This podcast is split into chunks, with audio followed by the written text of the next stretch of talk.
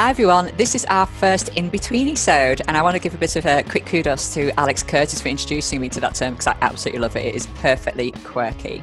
What we're going to do is in this episode, we want to do a really short one and just do some quick five points on mental health and insurance. Um, so, like the entire journey and what it means for people who are in that situation and are wondering what they, in a sense, can and can't do. So, in the very first like instance, what is, you know, what was a mental health condition when it comes to insurances? Well, really, it can kind of be anything and everything. I think a lot of people would automatically assume that your things like schizophrenia, um, maybe self harm or suicide attempts, bipolar disorder would be things that insurers would be really wanting to, to know about. Well, that is true, but there's also other stuff as well. So, you know, even just mild anxiety or depression or stress at work, that is also things that uh, insurers are going to want you to to sort of just for them to know a bit more about. And it can sometimes come up as well when people, I think, sorry, at least expect it. So, if you have something like irritable bowel syndrome or fibromyalgia, you could be quite, in a sense, when you're doing these applications, quite innocently chatting about your health condition. And then all of a sudden, you'll suddenly start getting whammied with a load of questions about your mental health. And it can seem like quite a steep kind of jump um, going from your physical condition to mental health one. And whilst um, Andrew is with me, he'll be able to explain all that kind of thing when he goes into his technical side of things. And whilst it can be frustrating, as I had it for myself as a person and also as an advisor for people, it is something that at the moment that is the way that these applications work. So basically, insurers are going to want to know anything about your health, whether that's physical or anything to do with your mental health. And it's not that really that they're wanting to catch you out or anything like that. What they're trying to do is make sure that they understand you as who you are and so that they can then appropriately offer you the right insurances and do the right pricing based upon what is seen as as a risk based upon your health of you possibly making a claim on the insurances and whilst that may seem sort of like it, it, kind of sounds quite blunt when you say it like that. Hopefully, when we're chatting through this and the rest of the uh, podcast, it'll it'll make a bit more sense as to as to why that happens. Yeah, so as you say, Catherine, there's if you apply for life insurance or critical illness or income protection, you'll typically get asked between sort of 20 and 30 questions about your medical history. And normally about three or four of those will be about your mental health, your background in mental health typically there'll be a question which is a have you ever? question and that'll be the most serious kind of incidents of, of mental illness in your past. Uh, so it might be things like uh, bipolar um, or hospitalization or suicide attempts. There'll then be questions about if things have happened to you in your last five years and probably then a question about your current mental health. Um, if you say yes to any of those, you can still, and in most instances, will still be able to get insurance. Um, and that's a really important point. So answering these questions honestly is always the number one rule because otherwise you risk not being able to claim on the insurance if if uh, if that claim event occurs. Um, but also, it's really important to say that you would you will get asked extra questions if you say yes to any of those, um, which will be about things like your treatment, your uh, the number of occasions you've had this, how you deal with it when it happens, um, and then a decision will be made. And that decision might be made uh, by the computer, by the system that's been programmed by underwriters, or it might be referred into an underwriter. Um, but that kind of ongoing uh, conversation between you and the insurer is really important, as Catherine said, to be able to offer fair terms for each individual going through that process. Um, there are quite different sets of questions asked today to what were asked five or ten years ago. Um, so if you applied before and I guess bluntly been put off by some of the questions, I would encourage you to kind of to, to give it another go. Um, insurers have done more work on mental health questions than any other area over the last few years.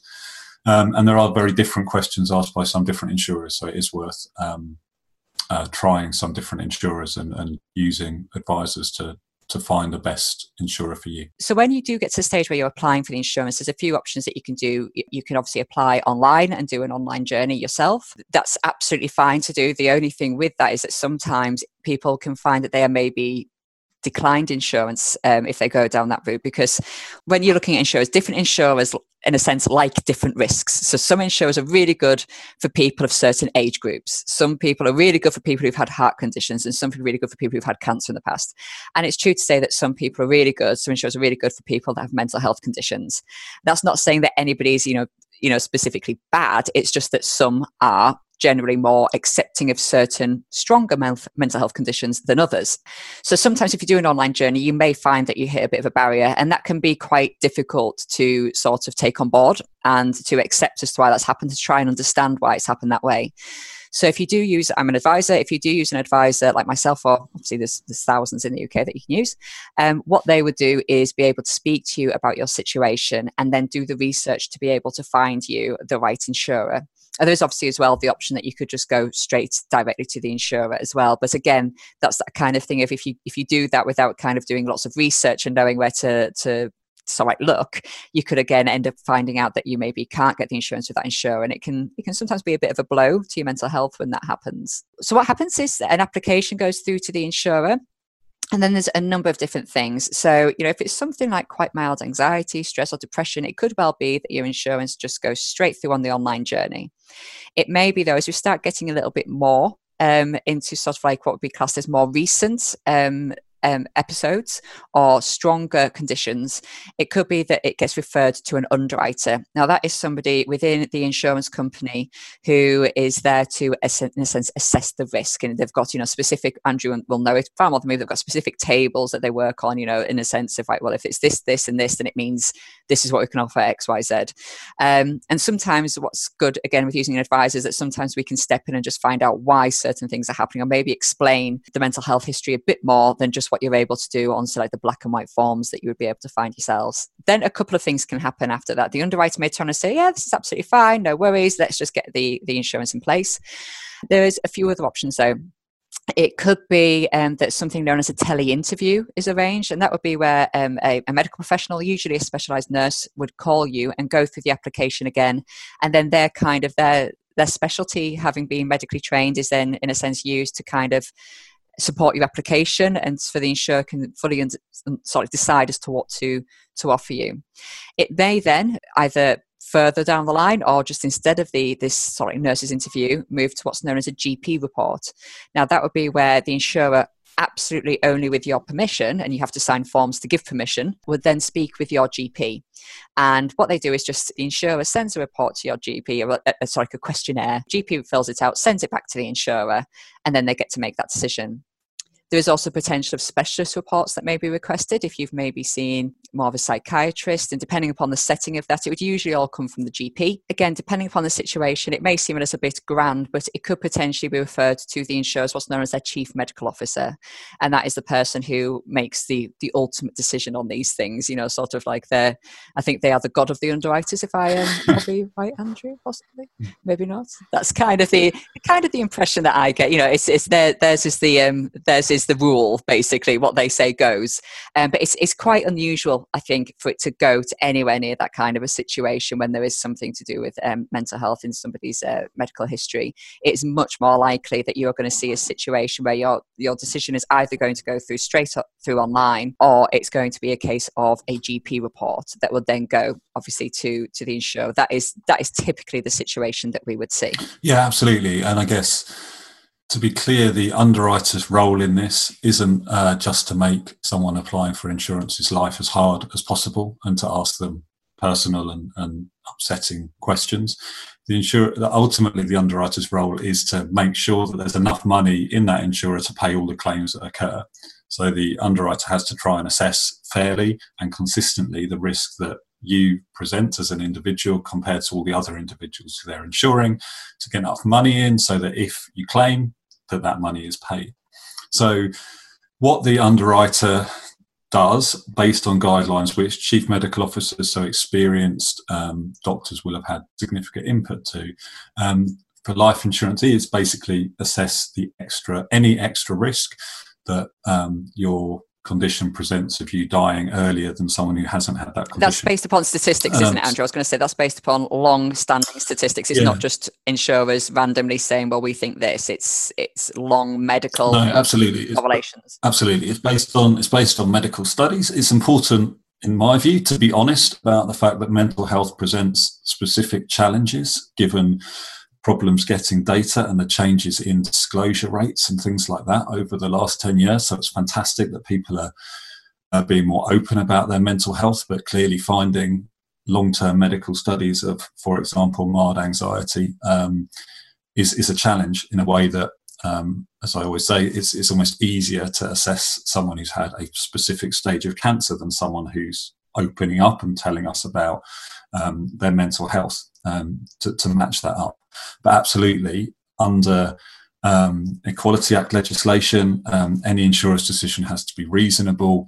Uh, we have to better source how that decision is made, um, and and that's absolutely key. As you say, Catherine, uh, quite often uh, asking extra questions to an insurer as to how a decision has been made can kind of find out more of that detail. Um, but for life, for life insurance, then simply put, it is that insurer's uh, research as to the impact of uh, the extra impact on the chance of death. Um, and that does simply put fall into two camps. One is directly due to mental health, so suicide being the main issue there. Um, so it is just worth saying at that point that suicide is covered by almost all life insurance policies in the UK. There'll typically be a first year exclusion, but after that, life insurance will pay. Um, but also um, for comorbidities uh, with other uh, physical health conditions. Um, and you know, there, there again, there are there's plenty of medical research that will show that for certain physical health conditions, those comorbidities do add up. Um, and then, I guess the other main product that Catherine and I um, know a lot about is income protection, uh, where mental health is very relevant. And again, there um, we're really looking at the risk of an individual being unable to work due to their mental health as Catherine said throughout, there's um, you know mental health is we is recognised as a broader category as physical health, and so both all the different labels and um, types of mental health condition are treated differently, and the different severities of mental health conditions are treated differently by insurers. So that's why those questions are asked. It's why evidence is gained. Um, so it's certainly not the case that they're all that everyone who has experienced any mental health challenge uh, is is treated in the same way. Specifically on that, I think, um, and specifically for income protection, understanding that uh, anxiety, uh, stress uh, are normal reactions to many events is is really important. Um, I think I'd go as far as say it is probably the main area where insurers have improved and have got more realistic in the last few years. Um, and so I would expect that there'd be reasonable decisions made around, for example, reactions to bereavement, uh, redundancy, etc. Um, and certainly, if there's not, then I think those are the kind of cases where you really should be challenging hard. Absolutely. Um, so I think as well, just be very sort of like clear to people who are listening who maybe do have mental health um, condition or wondering what's going to happen. So um, as an advisor, what we would be asking you. And not in sort of like this sort of like so abruptly as we'll be hearing on the podcast itself you know it's a much more gentle conversation when we chat but you are going to be faced with questions of when you have a mental health condition pretty much any mental health condition you will be asked about whether or not you have had any suicide attempts any self-harm any inpatient treatment. And if you've seen a psychiatrist they're just pretty much the standard questions that you're going to see at most insurers. You'll need to know the time frames uh, of when things were happening, how often things happened, and whilst they are going to be quite difficult to to potentially talk about, it is something that I think is really important to know that you're going to be facing those questions because I always think that if you know about it, then it's easier in a sense to prepare for it. And I'm, I'm not saying it's going to be easy, but just that it's it's easier to be able to prepare for it rather than just suddenly being faced with those questions without any kind of time to come to the terms that you're going to need to discuss certain things if you are wanting these insurances. So the different things that you could potentially see when you get to the sorry the end stage of these sort of applications is the actual terms from the insurer.